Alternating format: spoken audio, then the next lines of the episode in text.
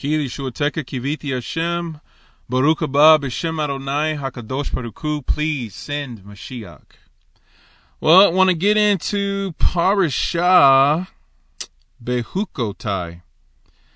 So I want to start off with some G shekel here. It's ridiculous. G shekel Shlita, known as Gadai with Bet Yisrael over in India. He says this in his uh, commentary he's gleaning. So if we go to Zechariah 14 9, which is part of the Aleinu, by the way. Bayom hahu, bayom hahu, yeh Adonai echad, ushemo, ushemo, ushemo echad. Okay, so which is on that day, Adonai should be one and his name one. Okay, so it's important to know uh, Echad, Ushmo Echad, which is one, and his name one.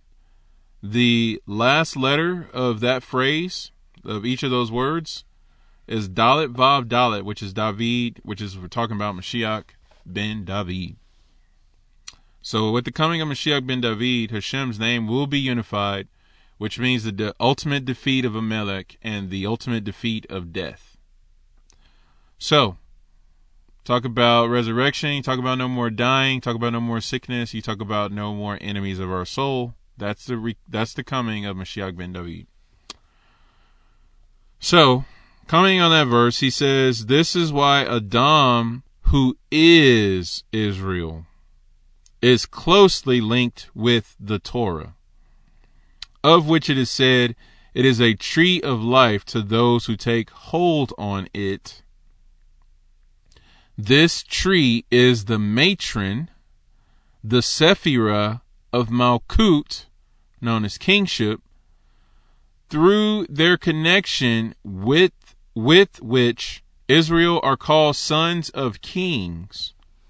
On this account, God said, it is not good that man should be alone. I will make him a help. I will make him a helpmeet for him. Bereshit 2:18. This is the help of Oh my goodness. This help is the Mishnah, the oral Torah, the handmaid of the Shekinah. If Israel deserve well, it is a help to them in the captivity from the side of the permitted, the clean, the proper. If they do not deserve well, it is a hindrance to them from the side of the unclean, the unfit, the forbidden.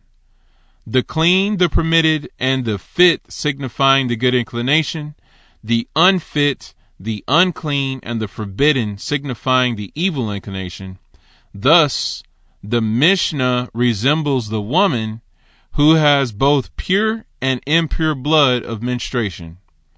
But the Mishnah is not the spouse of his real union, for real union is denied to him until the mixed multitude shall be removed from the earth. On account of this, Moshe was buried outside of the Holy Land. Soncino Zohar, Bereshit, section 1, page 70 or 27b. All right. That's I mean, are we really just to go into Behukotai like that? Yes, we are. The Torah, okay, we know has life and death depending on what we want to do with it. Mashiach is either savior or destroyer depending on what we do with him. Because if we don't listen to his words, uh, you don't get Mashiach. But if you want the Mishnah, the oral Torah, if you want to listen to the sages, it will bring you life. If you don't want to listen to the sages, it's going to bring you death. This is known as the helpmate of Israel, the helpmate of man. Like, okay, seriously? The Mishnah is the wife, and the man is the Torah? Okay.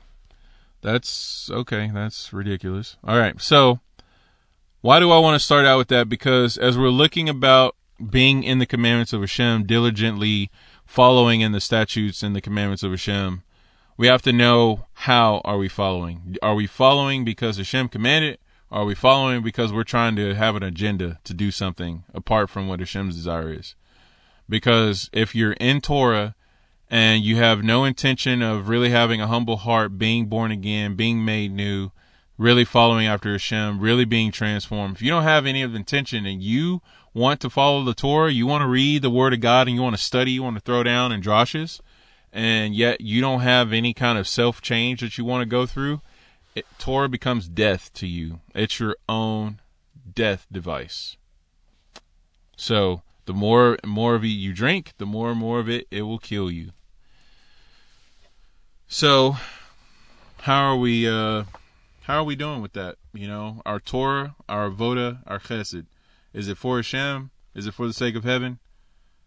So one of the, the reasons we say the bracha before reading the Torah is to understand why are we studying the Torah. You know, and before I do each Torah portion, you've noticed because I'm doing different episodes that um, I do the blessing before and after the Torah on the first episode, and then the rest of the episodes are yearning for Mashiach. And so every drosh that I'm giving, I want that to be in the merit of bringing Mashiach. And I and I read and I look in the Torah expecting Mashiach. And again, that blessing before Torah, we say Lamed Torah Lishma, like we want to study the Torah for its sake. There is no other reason for studying the Torah than for the sake of He who commanded it. If you study Torah like that, you will be mind blown by what you find. So anyway, same way we need to be observant of the commandments. We're doing the mitzvah, we're growing in our halakha because Hashem has commanded that. So therefore, if we get into wanting to follow halakha and commandments on our own whims and on our own uh, mind delusional things that happen to us, thinking that we're better, we got it, we know more than anybody else, we know more than our leadership. Our leadership is, you know, we say leadership is stupid or whatever. If we ever feel ourselves wanting to say that or thinking that, then we need to understand we've now moved ourselves into a place of death because we've upped our ante in the arrogance column. So get rid of all those chips. you got to know when to fold them, okay? And that's the time to fold them, all right? So, um, Parshat Behukotai concludes the book of Vayikra with the section of so-called blessings and curses, or better, rewards and punishments that attempt to motivate readers of the book to observe God's statutes and commandments. The Midrash understands the opening phrase of our parsha, if you walk in my laws, it says, as indicating the Torah's desire that we internalize God's laws. As you walk in Torah, you are internalizing the word of Hashem. So that's really cool. When Mashiach says, I'm the I'm the way, the truth, and the life, and if we follow that, then we're gonna internalize the Torah which is the whole reason we made the golden calf is because we did not internalize the Torah. We we said Hashem, we accept your Torah, and he was like, all right, well I'm gonna give it to you. So hold on for a second. I'm gonna bring these from the throne. I'm gonna give you. I'm gonna wrap them up and do all this beautiful presentation for you. They're gonna float. It's gonna be like a miraculous. The letter's gonna be floating everything. It's gonna be like I'm taking black fire and white fire and putting it into like this world's format for you. So that way, it, when you grab a hold of it, it doesn't incinerate you. It's to cause you to to live and walk. So let me do that for you real quick. And we're like, okay, Hashem, cool, we got it. All right, Hashem is turning black fire and white fire into sapphire tablets for us. All right, let's make a golden calf. It's just like, so did we not mean what we said? Was our yes not yes? When we said, Naase Venishma, whatever Hashem said we'll do? So that's what we have to realize that as we're walking in the the laws of Hashem, Bechukotai, that as we go in his ways, we're internalizing it. And if we're walking in the Torah of Hashem, it's impossible to make a golden calf. It's impossible to be caught up in idolatry because we're walking with Hashem. The people who followed Mashiach, you know, the people who were true followers of Mashiach, let's put it that way, uh, when he said hard stuff, they were still around when everybody left. You know, uh, you know, Rabbi Griffin Shlita was on the Aliyah day for the first reading of Parsha Behar Bechukotai, and he was bringing down some heavy truths that were super offensive. And he was like, I, I try to live every day, I wanting to wake up and not offend people. And I'm like, Psh, you're in the wrong line of work. Obviously, he was being facetious about that, but I know he has no problem telling it like it is. So obviously, we we knew that. But some people who were tuning into the program probably didn't. Uh, and, and that was kind of probably shocking. So, may Hakadosh Baruch bring shalom to everybody. But yeah, we have to realize there are some things that's going to be offensive. But if we want truth, then we got to realize we got to take it by force. We got to be violent. We got to be suited up. We got to be about our Father's business.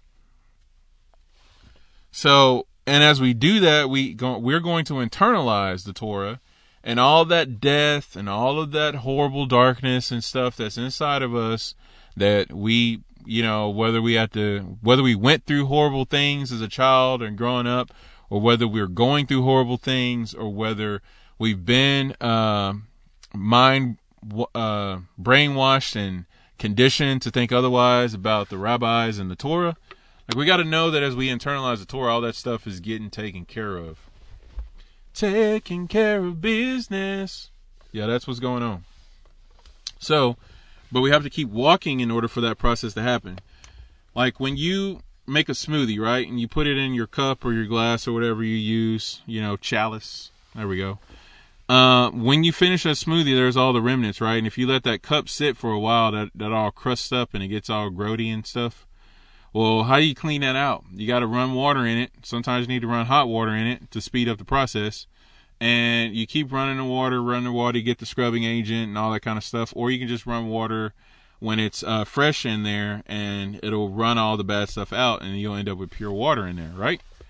That's what it's like walking in the Torah. So, uh, unless you're confessing everything with the quickness and walking into Shuva with the quickness, you're like that freshly drank cup of smoothie that's got the stuff in it, and it's like, I just need to get some water ran in there so I can clear this stuff out real quick and clean my vessel. But if you haven't confessed things, if you've gone through things in your life that you weren't aware of, you're like, you're going to need to sit and soak. you're going to need like some super detox detergent agent up in that joint, you know? So, you know, and a lot of us are on so many different levels with that. We have things that we're just realizing, oh, I did that. I shouldn't have done that. Okay, let's clear that out. Some stuff is taking some time to clear that out. We're soaking. We're like, oh man, you're to need to give me like six years. You're to need to give me like six months. You're to need to give me whatever. So that's what we need to know. Bechukotai is really speaking to that. And so it says that we internalize God's laws thoroughly so that they become our major purpose in life even if we initially define our life's journey in terms of different goals, God's laws will hopefully become our ultimate destination. So I just love G Shuckle bringing that down. Going into Rabbi GQ uh, Shlita, Rabbi Greenbaum, he says the life of Torah and mitzvot should be one slika of constant striving to move forward from level to level in our fulfillment of the actual commandments. In every commandment that we carry out, there is a level of meaning that we can grasp within our minds, yet at the same time, the mitzvah has profoundly deeper meaning that is now beyond our grasp. So you think you're wearing ZZ, you think you're wearing your tekel, right? Okay. I get it, blah, blah, blah. But just remember, there's always more to the story. So we need to be going from level to level, okay, deep calling into deep kind of things. And it says, meaning that it is now beyond our grasp. So these are two levels of Naase Venishma, which is we will do, we will hear. And uh, it says Naase applies to we will do, which is within our grasp now. We get it, we're doing it. The physical mitzvah with this plain intention. we will do. That's that part. We must go ahead and do it now on the simple level. Remember, simple faith brings the redemption. So we need that. Okay. Even as we yet do not have deeper understanding, even if the level of venishma, which is we shall hear, which is understanding, with that still beyond us. To go in God's statutes mean to strive constantly to turn that which is as yet beyond us, our venishma, and make it into our naaseh, something that we can meaningfully accomplish. This is brought about when we pray to God to help us in our practice and to give us deeper understanding. Deeper understanding also depends upon deeper study. So just know that even the mitzvot that you feel like you have down and under your belt, there's way more. You will never get enough insights. You will never get enough study. You will never know it all and have it down. Because even what you think you know is barely scratching the surface. Again, I'm really big on this this week because, you know, with the closing of the Sefer of Vayikra and realizing the time and the season that we're in, don't let anybody take your faith from you. Don't let anybody like swipe you out and be like you you need to stop being observant because you're you're terrible at this. You're just terrible, Loretta. You're terrible. Okay? Like don't let people do that to you. Okay? So Chas v'Shalom, we are Lorettas, okay? We don't need to be that.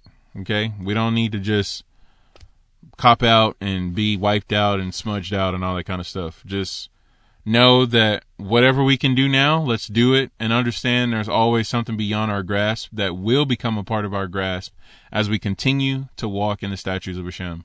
If Hashem's will is your ultimate goal, which I pray it is, it's all going to work out. That's what we need to focus on. And again, by the time you really like realize how deep you're into everything, Mashiach will be back. So that'll cut out your uh, predicting when he's coming because you're spending so much time focused on these mitzvahs. you're like, how much time do I got? About 70 or 80 years, maybe 120 if Hashem is really awesome to me and stuff. But even if he's not really awesome to me and stuff in that in that manner, he's really awesome to me and stuff in other ways. So uh, let me go ahead and just take care of some mitzvot real quick and uh, know that even if I feel like I know it all, I don't. Literally, what do we know? What do we know should be a thing. So, again, I want to just shout out to our leadership. You know, you got to think that's a hard position to be in to lead a get you some nation of Lapidniks, you know. Yes, I'm talking about our rabbi, I'm talking about our Beit Din, I'm talking about Couture, I'm talking about our lay leaders, our Chazan, you know, that it's got to be hard to be in that leadership role because people are constantly going through things, constantly studying. Some people learn faster, some people learn slower, and we're all having to keep the flock together. And it's like we got to work together. And for someone who feels like, oh, I know way more than you, I don't know why you're in leadership. It's like, well, did you ever consider what leadership involves? And did you ever consider why you know what you know? because you're supposed to help other people with that? And how's your household, by the way, Mr. Know It All or Mrs. Know It All? How are y'all doing in your house? You know, is there shalom in your house? Is there order in your house? Because, you know, unless everything is in order in your life, you don't have time to really tell other people how their life is not in order. It's just like, oh, I can't believe your house is just a wreck. Your couch is not facing the right direction. Your kitchen has dishes in the sink. And it's like, okay, so you're hoarding. You're uh, over here sleeping around, or you're doing horrible stuff, uh, drinking and gluttony and all that kind of stuff. I mean, who knows what the gamut of things are? So all of us have issues and all of us have things that we need to work out. And if we're not paying attention to that, and we're doing all this other stuff over here, we're we're defeating the purpose of our existence. So usually when those kinds of things come up, um, people bucking up against leadership, that's a sign of personal problems, self incrimination at its finest. So, humility will go a long way to, to work all that out, by the way. So, if you remain humble, and if you continue to walk in the ways of Hashem, you're going to see people come and go, come and go. And it's going to be so sad because you're going to see people come in and don't know nothing. They're going to learn so much. They're going to swell up. They're going to be like a big supernova. And you're going to think, oh my gosh, they are running the shul. This is amazing. I want to learn everything from this person. Only to find out that they spark out and die. They leave the shul. They're upset with somebody. And it's like, what happened to all that amazing Kedusha that you were bringing down? Well, it wasn't. Or if it was, it wasn't properly channeled and the vessel broke. Kabbalah teaches that when you're uh, receiving the light, that you have to have a vessel worthy of that light because if you pull in too much light into your vessel and your vessel's not refined enough and ready for that amount of light, you're going to shatter. You're going to break. And this is what happens when people leave the community, they leave observance, you know, and all that kind of stuff. Their vessels broke. They couldn't handle it. So if you're receiving light, you know, make sure it's in in uh, in tandem with what your vessel can hold. So don't try to force too much into you at once. And you know, if you're doing good, okay, I can receive that. Okay, cool. All right. Whoa, whoa, it's getting too much. Then you stop. Okay. The the race is not given to the swift, but to those who endure. Just remember that. So Bechukotai is teaching us that that smooth, like way truth life, walk in it, you know, get your vessels clean, work your musar, uh, develop your character, refine your character, continue to make teshuva, humble yourself, lower yourself, yet and still be servants to one another, you know, serve Hashem for his sake. So Rabbi GQ goes on to say, when we thus turn what was our venishma into our new level of Naaseh, because we now incorporate our newly attained deeper insight into our practice, we thereby discover that a new level of Venishma opens up ahead of us. It's like, oh man, that was, I don't, I don't think I can, oh, I reached it. I got it. And it's like, well, look what's in front of you now. Oh my gosh, that is so far away. I don't know if I'm going to be able to make it, Lord. And he's like, how do you think you made it to where you are now?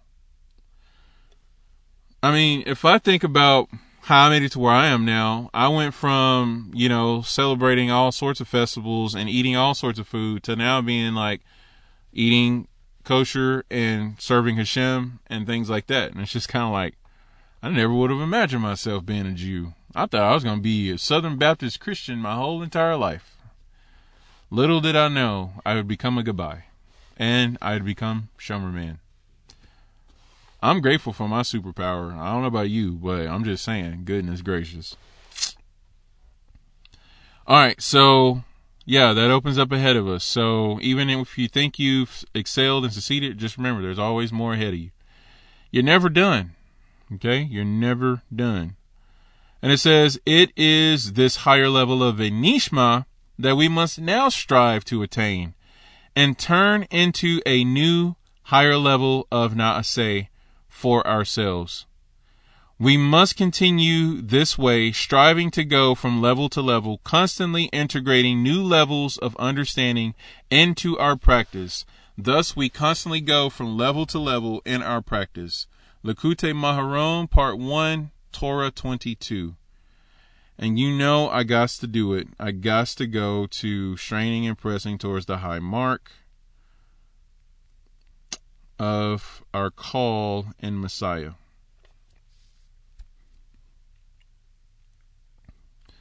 This comes from the writings to the Philippians in chapter 3, picking up in 12. Now, not that I have already obtained all this. So, what is he talking about? Let's go back. I want to know Mashiach and the power of his resurrection, the fellowship of his sufferings, being conformed to him in his death, and somehow to attain the resurrection from the dead. Okay, so that is Venishma. Resurrection from the dead, final redemption, power of Mashiach, the black and white fire Torah, the Torah as it was before we ate from the tree of the knowledge of good evil. That's Venishma. We're currently in Nase. We try to get to Venishma. So what does he say? Not that I have already obtained all this or have already been made perfect, but I press on to take hold of that for which Mashiach Yeshua took hold of me. Brothers, I do not consider myself yet to have laid hold of it, but one thing I do, forgetting what is behind and straining towards what is ahead. Shaul understood Likutei Moharan. He was just like, listen, there's levels ahead of me. I gotta strain and get to those things. I gotta do some Bechukotai stuff up in here, which kind of sounds like a form of martial arts. Bechukotai, Behuko Muay Thai, or something like that. Anyway, so uh, one thing I do, forgetting what is behind, straining towards what is ahead, I press on towards the goal to win the prize of God's heavenly calling, the upper call, and the Mashiach. You know, each of us has a portion in Mashiach, by the way, because Mashiach is the body of many members. So we got to find our portion in Him. Literally, find our Torah portion and do it. You know, we all have a call in our Torah portion, which is why your name and your Torah portion are significant. And even eh, another level of that is your Havenger name. If you're a Havenger, your name is also connected with all that. So it says, all of us who are mature should embrace this point of view. So if you really are mature, you realize you haven't made it. You haven't achieved. You have yet to be successful in everything. So you cannot tell anybody that they're not successful in anything because you yourself, you know you're not. So all of us who are mature should embrace this view on three, one, two, three. Amen. Okay. And if you think differently about some issue, God will reveal this to you as well. Nevertheless, we must live up. We must live up. The world says you need to live it up, but the Torah says we need to live up. Wow. The world says you need to live it up, but the Torah says you need to live up. Wow. Grab on to the mitzvah. Go ahead, put on your keeper. What? Go ahead and put on your keeper. What? Go ahead and put on your tichel, ladies. okay. Wow. Okay, music is coming down right now. This is happening. If if there's a Shomerman album that comes out, Bezrat Hashem, it's going to be called Midbar Aish, and uh, it started from these podcasts. the world says you need to live it up. The Torah says you need to live up. Go ahead and put on your keeper. Go ahead and do a mitzvah. What? Okay. Wow. Okay, I'm getting freed right now, y'all. This is happening in front of your eyes. Okay, or in front of your ears. But you can uh, hear, you can see what you hear. If you're holy, I'm just kidding. I was gonna say holy, holy, holy, but I'm just, I'm just playing around. Just a little shul humor, everybody. A little Torah humor. I'm really intrigued by this word dioko, which is the word, it's Greek. It's Greek to me. I don't know if I'm pronouncing it right. But it doesn't matter because here's what the definition is. Pursue and persecute. Put to flight. Hmm. Properly, aggressively chase like a hunter pursuing a catch prize. This is the uh, pressing towards the high mark. That's what this is. This action of Bechukotai that we're supposed to be in, diligently walking in Hashem's commandments, is this word. Okay, so it says this is positively used in uh, earnestly pursuit, negatively as zealously persecuting and hunting down, which is actually what Shaul used to do to people who follow Torah, by the way. He used to go hunt them down anyway, in each case, uh, dioko means pursue with all haste, chasing after earnestly desiring to overtake. Is that how you feel about the mitzvot? Oh, snap. That you want to chase it down? Listen, y'all, they, the, who is this? The uh, Thayer's Greek lexicon just gave the Hebrew equivalent. Radaf. Oh man, I'm so ready for this. Okay, bring it. Radaf. Where is this word first used? Bring it. Bring it, prep day. Okay. Bereshit 1414. Bereshit 1414.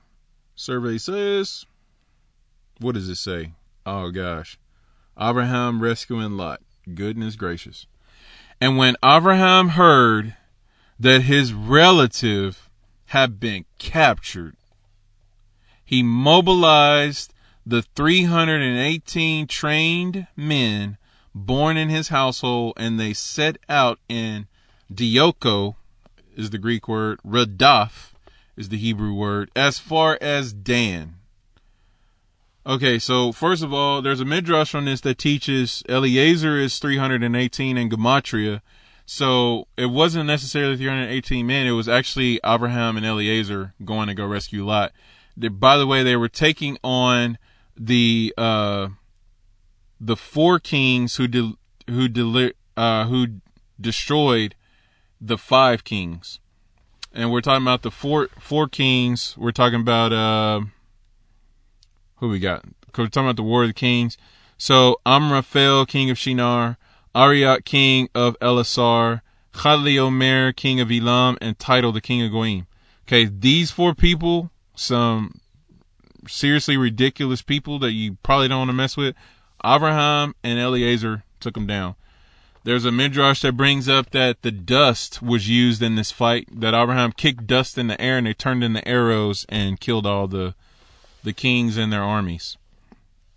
Uh, also, just thinking about even if it was Abraham and Eliezer and the 318 men, Eliezer would have been a part of the 318. It says that the men of Abraham's household are trained men born in his household. Trained in what? Trained in Torah. When you're trained in Torah, you become a warrior, whether you know it or not. This is why we talk about knee to the face, elbow off the top rope, D-Von get the table, all sorts of uh, wrestling references and martial arts references because Bechukotai sounds like a martial art form because if you're pursuing and chasing down the commandments, that's what you're doing. You are doing martial arts. And you go to wonder, why do we not lose a single battle unless we sinned? When we went into the land of Israel to remove the Canaanites from the land, that Hashem said, Y'all need to go. And they were like, No, we're not. And Hashem was like, All right, well, Israel's coming. They're going to kill you. So either you can get with the program or not. And they're like, We ain't getting with no program. We ain't converting. We don't accept your shalom. And it was like, All right, they're going to wipe you out. And guess who's at the front of that battle? Yehoshua, aka Yeshua. So just know you're you're doing some martial arts. Ladies. Okay, so here's the thing. Not to be all weird and whatnot. So just saying that because I know when someone says, "Oh, not to be weird," it's like, "Oh, you're about to be weird." But seriously, one of the things that I love is uh, fight scenes. I love watching martial arts fight scenes, and one of my favorite fight scenes to watch is like the Crouching Tiger, Hidden Dragon where those two ladies were battling and the the whole I mean that scene is ridiculous. But I love martial arts movies that show ladies who can fight, who throw down, like the one woman versus the army kind of stuff. Okay, so listen, ladies, you need to know that is exemplified in you lighting candles, and you making challah, and you observing nida. If you're doing any of those things, you're literally like one woman fighting against a whole army and being victorious which I just want to shout out. I, I love that, and I think that's really cool, you know, and that's amazing. So kudos to y'all. Okay. Uh, yeah. So anyway, that's all I'm gonna say about that. I guess I can go ahead and throw out the Scarlet Witch scene versus Thanos in Avengers Endgame. Ultimate favorite scene of the movie. I loved it. It was great. Got cut too short, but that's all right. Anyway, so for what y'all need to know about me liking martial arts, there you go. But it's literally is what we do as we keep the mitzvah. We're doing martial arts. What does this word radaf mean? Goodness gracious. It means to chase, put to flight, follow after, hunt, be under persecution, be a pursuer, to chase, and to put to flight. Which is, by the way, in Be, uh, Behukotai, talking about, you know, putting to chase um, thousands. You know, uh, let me see if I can go to this real quick. There's so much to really get into when you look at um, Parsha Behukotai. Let's see here.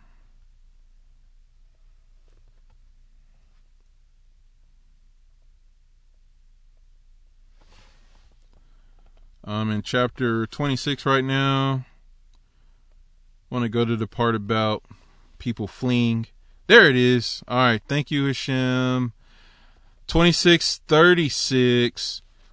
As for those who remain, I will bring the weakness into their hearts in the lands of their enemies, so that the sound of a driven leaf will put them to flight, and they will flee as one flees from the sword, and fall, even when one even when no one is pursuing them, they will stumble stumble over one another as if before the sword, when no one pursues, and you will have no strength to stand before your enemies. You will perish among the nations, and the land of your enemies will devour you. So that's that's what happens if you don't um, serve the Torah, right? So if you if you go whatever, I won't keep the commandments, I won't walk in your ways, then let's go back to what happens if we do. So in 26, starting in verse 6, it says, I will bring shalom in the land, and you will lie down with no one making you afraid. I will remove dangerous beasts from the land, and no sword will pass through your land. You will you will chase, which is this word strain press, radaf, uh, dioko. That word is right here. Says your enemies. That's what you'll do to them. They will fall before you by the sword. Five. Listen to these numbers. Five of you will chase one hundred. Five to 100. That's the ratio. People are going to be afraid of five Jews. A hundred people afraid of five people. What? Now, and it goes, and a hundred of you will chase 10,000. So now we're multiplying this joint. Okay? 10,000 people afraid of a hundred people? No wonder Abraham and 318 men were like, whatever to these four kings. Because you realize they walked in Torah too, right? says Abraham will command his children after him to follow the Torah, the statutes of Hashem. So yeah, your enemies will fall by the sword before you. So when you look at this passage, this also applies to the enemies of our soul that are within us, which is the Yetzer Hara, all of our sinful desires and, and things like that. Um, that when we're in Torah, we're gonna we're gonna put to to chase, we're gonna put to flight a lot of these things in our life, so that way these things are not gonna be issues for us anymore. I mean, yeah, we're gonna have to battle a little bit, you know, but okay, a hundred people being destroyed by five people, these five people had to be about their business. So, you know, with the commandments, yeah, you're gonna you're gonna exert some effort, but you're gonna be victorious. But you gotta exert the effort though. So so yeah, I just love that whole aspect of, you know, the five chasing a hundred, the hundred chasing ten thousand. That's man, that's ridiculous. All right. So let's finish up with some uh, Likutei Torah and some Rabbi Steinsaltz. Yeah, we're gonna have to go back to Parsha Emor for Steinsaltz though, because I mean, he didn't. I, I don't have the Steinsaltz Humash, and um, he's. If you sign up for their emails, they send out stuff every day. Every stuff is always on sale with Steinsaltz. so just know that, believe that, trust that. But uh, from time to time on their email list, they'll be like, "Hey, you want to download this week's Torah portion from the Steinsaltz Humash that you need to buy? You can have this parsha. You can't have the next one though, but you can have this one." And it's like, okay. And then you go one and it's like, oh, two Torah portions later, yeah, you want to download this Parsha? You know, because you want this Humash, right? I'm like, Steinsaltz, boy, you crazy. Okay, anyway. So that's why we're to quote from Parsha Emor from Steinsaltz. But just so we know, Behar Bechukotai is getting us ready for future redemption, letting us know until that time comes what we need to be doing, but what we can anticipate. Here's what we can anticipate coming soon to the world that we're in. The phenomenons of the future era from Likutei Torah Bechukotai. The verse states, Venasa haaretz yevula, and the earth will sprout forth produce. The sages in Torat Kohanim expound on this verse various phenomenons that will take place in the future. In the future, the world will revert back to the state it was found at the time of creation. Prior to the sin of Adam, instead of needing to plant a seed and wait a certain amount of time until he can reap the benefits of its fruits, the earth will sprout forth produce of that seed on the same day that it was planted. There will be no delay in its growth. This is just like it was in the past, in the times of Adam Harishon prior to the sins, prior to the sin. Furthermore, the actual bark of the wood of the tree would be edible.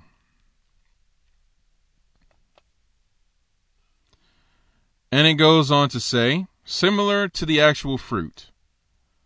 So it's like, did you give me a piece of bark? And it's like, yeah, it tastes exactly like the fruit. What are you complaining about? Anyway, I guess bark has bite. Okay, uh, even non fruit bearing trees will bear fruit in the future. And hence, there will be no tree. Say no tree. No tree. From which one does not receive benefit. This right here is why we're not going to need to go to grocery stores. Okay, so if you're upset about the economy shutting down, grocery stores, all that kind of stuff, just know with the final redemption, okay, you really won't need to go to grocery stores because you'll just be able to go right outside if you have a tree next to your property and you can eat from that tree. And don't worry about eating too much because the tree will replenish itself. Every 30 days, there's going to be new stuff on that tree. One month it might be brisket. One month it might be pomegranates. One month it might be uh, who knows. Just know that's that's something coming up. And it goes on to say, the greatness of the future era is expounded by Chazal in various areas of text, include and include the following other phenomenons. The earth will grow loaves of bread look out. Guess who's going to be out in the field? This guy, eating challah straight out the ground. wow. The earth is going to just bring forth bread. It's like, here, eat this. One of the things I think about, remember the Talmidim were uh, going through the field and eating the heads of the grains? And people were like, oh no, the disciples are harvesting, they're breaking Shabbat. Yeshua was like, don't you remember the story of King David? and eating the king's bread, his men, you know, doing that. They're like, yeah, we don't want to talk about that right now. Y'all are violating Shabbat. Let's talk about that. And Mashiach's like, no, no, no. Let's talk about why I'm bringing this up. Could it be that Mashiach allowed that grain that the Talmidim to pick was actually like eating fresh loaves of be- bread straight out the earth? Because remember, Mashiach is a walking Mount Sinai. He's a walking redemption that we're waiting on. So if he's with his Talmidim, who's to say he couldn't make the bread grow directly from the ground during that time? He's like, guys, let me show you what it's to be like in the future. See this grain right here? All right, let's walk through. Let's let's go eat some lunch real quick. You know, it's Shabbat. We're not supposed to be cooking anyway, so let's just go ahead and eat straight from the earth. Hamotzi lechem min haaretz. Amen. You know. Anyway, that's just a little a little drosh to just kind of think about, a little midrash I know it doesn't say that in the text, but you just got to think about putting some dots together. I mean, they're walking with the bread of heaven. Who's to say that he didn't, you know, give some kedusha to that grain that the disciples were eating? Even if it didn't turn into a loaf of bread, what if it tasted like loaves of bread as they were eating it? So anyway, that's just my two cents on it. Not necessarily saying that that's exactly what happened, but I mean, the earth is going to grow loaves of bread for crying out loud in the messianic times. So uh, yeah. Anyway, uh, instead of us needing to plant a kernel, wait for the harvest, grind the kernel, mix the flour with water, bake the bread, the earth itself will spit forth actual ready to eat loaves. A kernel of wheat will grow like a palm tree, and each kernel will be the size of two kidneys of a large ox.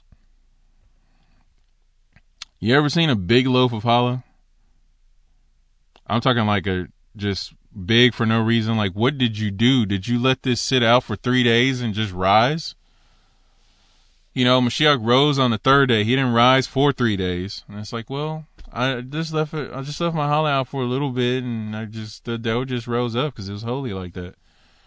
I mean, I'm not complaining that the challah is big, but I'm saying it's got to fit in the oven so we can cook it. You know, who cares about fitting inside of my pants? I can wear elastic waistbands, I guess.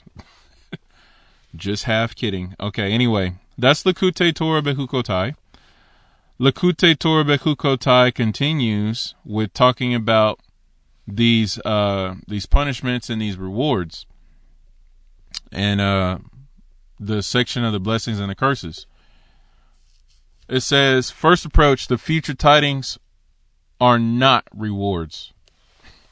Some Mefarshim explain as follows. In truth, the Torah fully accepts and preaches the notion that one should serve God altruistically and be in a true relationship with Hashem that is not motivated or slika, and be in a true relationship with Hashem that is motivated by truth, love, and passion to cleave to Hashem.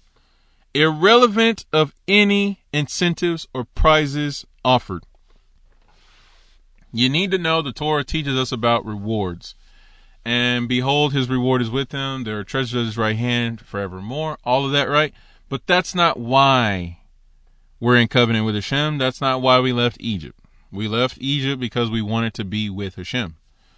We wanted the cleaving to Hashem.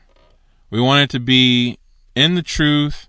We wanted to be in love and all of that. Not for the prizes. But it just so happens because we're in love with Hashem, we're cleaved to Him, we're attached to love and walking in truth and all that. Well, there's going to be some incentives, there's going to be some prizes for that. It says, okay, because again, this is all here in the Torah, right? So we left Egypt, we had our own provisions, and they ran out about the 15th of ER, which, hey, we just passed over that date. So now we're in the latter part of ER now. This is when the manna started to fall. This is when our provisions ran out. We were out of water. We were out of food. And we're like, oh crap, what are we going to do? And it's like, is not Hashem aware of this? Why don't we ask Hashem? And all of a sudden he's like, oh, here's a, here's a rock that's going to give you water. And oh, you need some bread? Oh, sky, will you please bring down the bread, please? A- angels, give them some of your food. The glory of Hashem is going to fall down in the form of bread so that you can eat it. This is why Mashiach said, I'm the bread from heaven. You know? Like that's what the angels feast on. That's what we eat. So now we're in that stage, that same Kedusha, that same uh, experience that was available to us in the wilderness is right now available to us. So let's not complain that there's no water. Let's not complain that there's no bread, but let's go ahead and open our mouths and ask Hashem to give us drink and give us food. Let's do it right now. Hakadosh Baruch Hu in the merit of Mashiach Yeshua, just like you fed us with manna and gave us water from the rock in the wilderness, may you do so right now in our day, in our time. For the household of every Sar Shalom and Lapid and Avenger, Hakadosh Baruch Hu, please bring that now, we ask that you will fill us to satiety, to satisfaction, so that we have no need, no hunger for um, lack of provision. May you meet all of our needs right now, just like you did for us in the wilderness. B'Shem Yeshua. Okay, so it is precisely for this reason the entire Torah In the entire Torah, no mention is made of reward that awaits in Gan Eden or Olam Haba, as one must serve God irrelevant of the reward that awaits. We learn about, again, we just read it in 26, some of the things that are going to happen if we follow the Torah. But you need to know that oral Torah goes more into that. And the fact that there are people outside of Torah, outside of covenant with Hashem, that go, "Oh, I can't wait to get to heaven and cast my crown before Hashem and get my, you know, my rewards and all that for living as a good and faithful servant." That is so weird because that's that only that information comes from Judaism. But yet the people who have that information and walking around and proclaiming it boldly before the world they they say no, no to Judaism, no Shabbat. We don't want to do that Torah stuff. The law's done away with. Which I made the comment on the Aliyah Day today about. Isn't it interesting that that book that Rabbi was talking about about the Shemitah and the coming of the Mashiach and after the crash of Wall Street, like the premise is that the Torah and the law is done away with. It's a Christian book. Like Christians don't do Torah; they don't want to follow it. You know, why do you think they have church on Sunday? Okay, so to make a book about Shemitah, it's like either you believe in the law or you don't. Like, don't try to use Shemitah. And then when you try to get in the law and use it, you use it out of context. Shemitah doesn't apply outside of Israel. It definitely doesn't apply to Wall Street. Anyway, just something to think about it says that um, why then does the Torah contradict this notion and mention physical rewards in exchange for our service? In truth, its intent is not to give us incentive in our service, but rather to explain that if we serve God properly, He will arrange that we be free of any physical troubles that prevent us from furthering uh, from further advancing our relationship. The more time one needs to spend in providing a living for his family and attending his other physical needs, the less amount of time he will have available to his, ser- his to serve God. Thus Hashem tells us that if, say if, if, which means, okay, I know what your reality is, but what's the greater reality?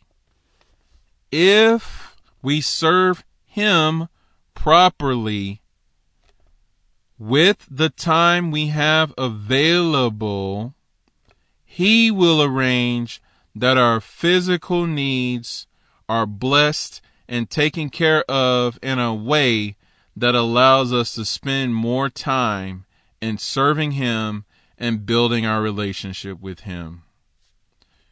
You think your reality is one way, but you get into the martial arts of Bechukotai and then watch reality change, transform, and unfold before our very eyes.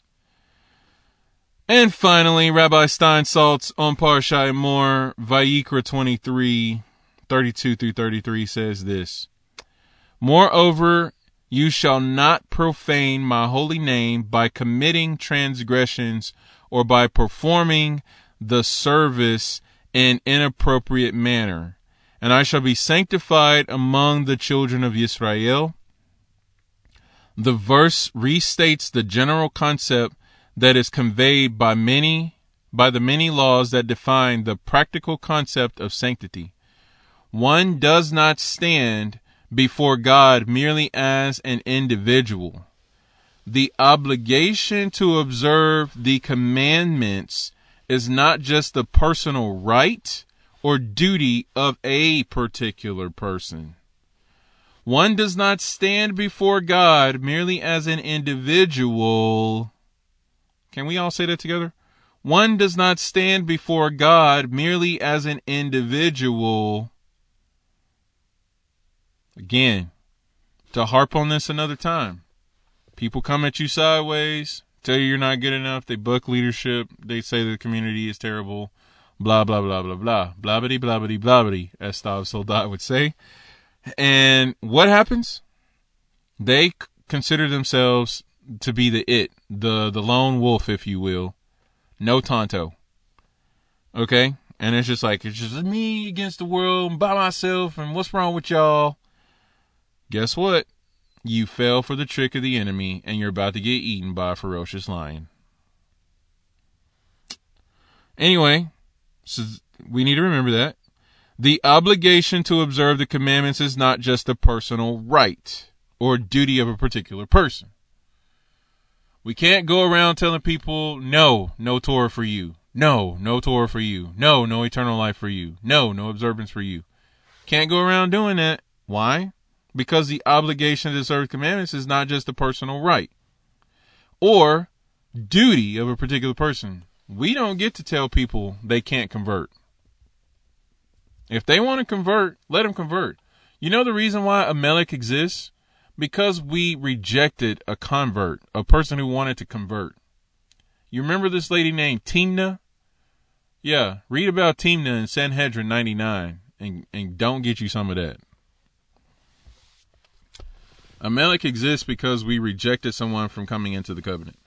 Anyway, the obligation to observe the commandments is not just a personal right or duty of a person, rather, it's due to God's choice of the Jewish people. Hmm. The obligation to observe the commandments is due to God's choice of the Jewish people and their sanctification. And how do we get sanctified? Oh, yeah, Hashem sanctifies us as it says, I am the Lord, your sanctifier. And it goes on. Let me look at that word real quick. Uh, 2332. I believe that is one of the favorite names of Hashem that I wanted to quote when I was a Christian, Mekadishkim. Wait, what verse is that? Yeah, 2332.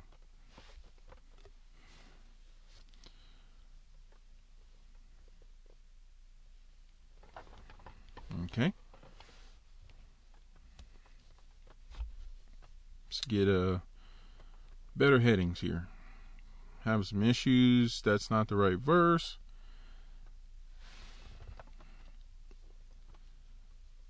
All right, let's go the full chapter. Lord, your sanctifier. Let's see here. It's at the end of everything. We must do no regular work, free will offerings, a daily free trees, da da da da. All of that. Okay. Let's do it this way.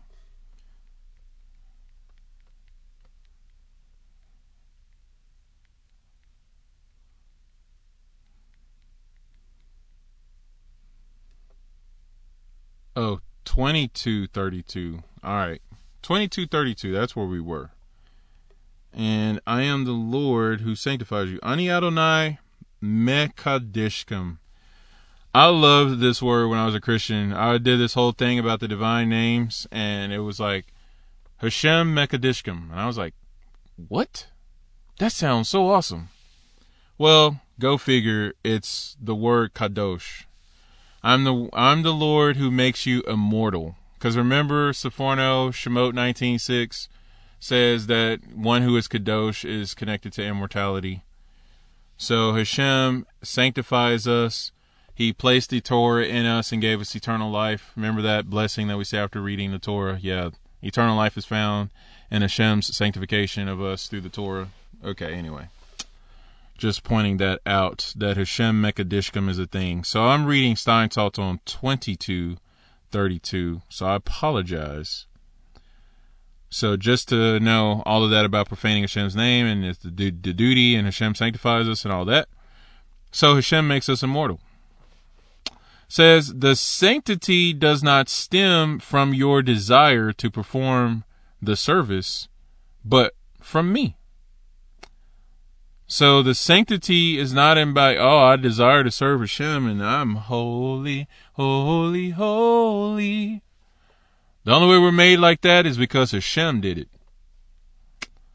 So we would do really good in remembering that. And verse 33 I am the Lord who took you out of the land of Egypt to be your God. I sanctify you and I am your Savior. Oh, snap. Hashem said he's our Savior. I am the Lord. You belong to me. This relationship obligates you to maintain your sanctity. We have to be Kadosh if we call ourselves in relationship with Hashem. There is no other way around that. So, being Bechukotai is literally because Hashem has sanctified us, He's made us in covenant with Him. So, uh, 23 uh, 2 uh, from Stein Salt Springs down, the holy convocations that we're supposed to have, the appointed times, the holidays that we're supposed to celebrate, okay, they're in Leviticus 23. So therefore, if we don't see our festival in Leviticus 23, we need to figure out is it sanctifying or is it not? Okay. Where did it come from? Did it come from paganism? Did it come from Torah? You know? So, something to think about. Many of the festivals that are celebrated by Hashem's people have no basis whatsoever in the Torah. And furthermore, they teach you to do idolatry and commercialism. Going on, it says, This expression appears many times in the vessels below and may also be translated as holy occasions. See Onkelos and Targum Yonatan. The Jewish people proclaim these days as holy days when the high court, as the nation's representatives, sanctify the new moon, declaring to be the first of the month, and thereby determining the ensuing day of the festival. Furthermore, the communal gatherings on the festivals proclaim their sanctity. See Ramban. The festivals are not only gatherings of the people, they are also the occasions of a meeting between the Jewish people and God. It's a meeting between Jewish people and God, not Jewish individuals. And we will learn best martial arts at its finest, Bekukotai at its finest, walking in the way, the truth, and the life, if we understand we're not individuals, we are communities. We are Lapid Nation, we are Sparkon, we are Avengers, and we must assemble. If we want the temple and if we want redemption, we better learn how to be humble and compassionate to one another and fight the good fight and strain and press towards a high mark and lay the smack down on darkness and evil in all corners of the world. Namely, in ourselves and our own households, let's rectify our midot, let's develop our character, let's count this Omer, let's get this Torah, and let's get this redemption. Baruch haba b'shem Adonai, ki lishuateka kiviti Hashem, HaKadosh Baruch Hu, please send Mashiach. And upon the conclusion of finishing the Sefer Vayikra, let us all say, Chazak, Chazak, Venit, Chazek. I am Shomer Man. I've enjoyed having the RPM series. Blessed be Hashem for giving me the, uh, the opportunity to do this. So the Redemption Please Mashiach series has come to a conclusion and get ready for Bamidbar.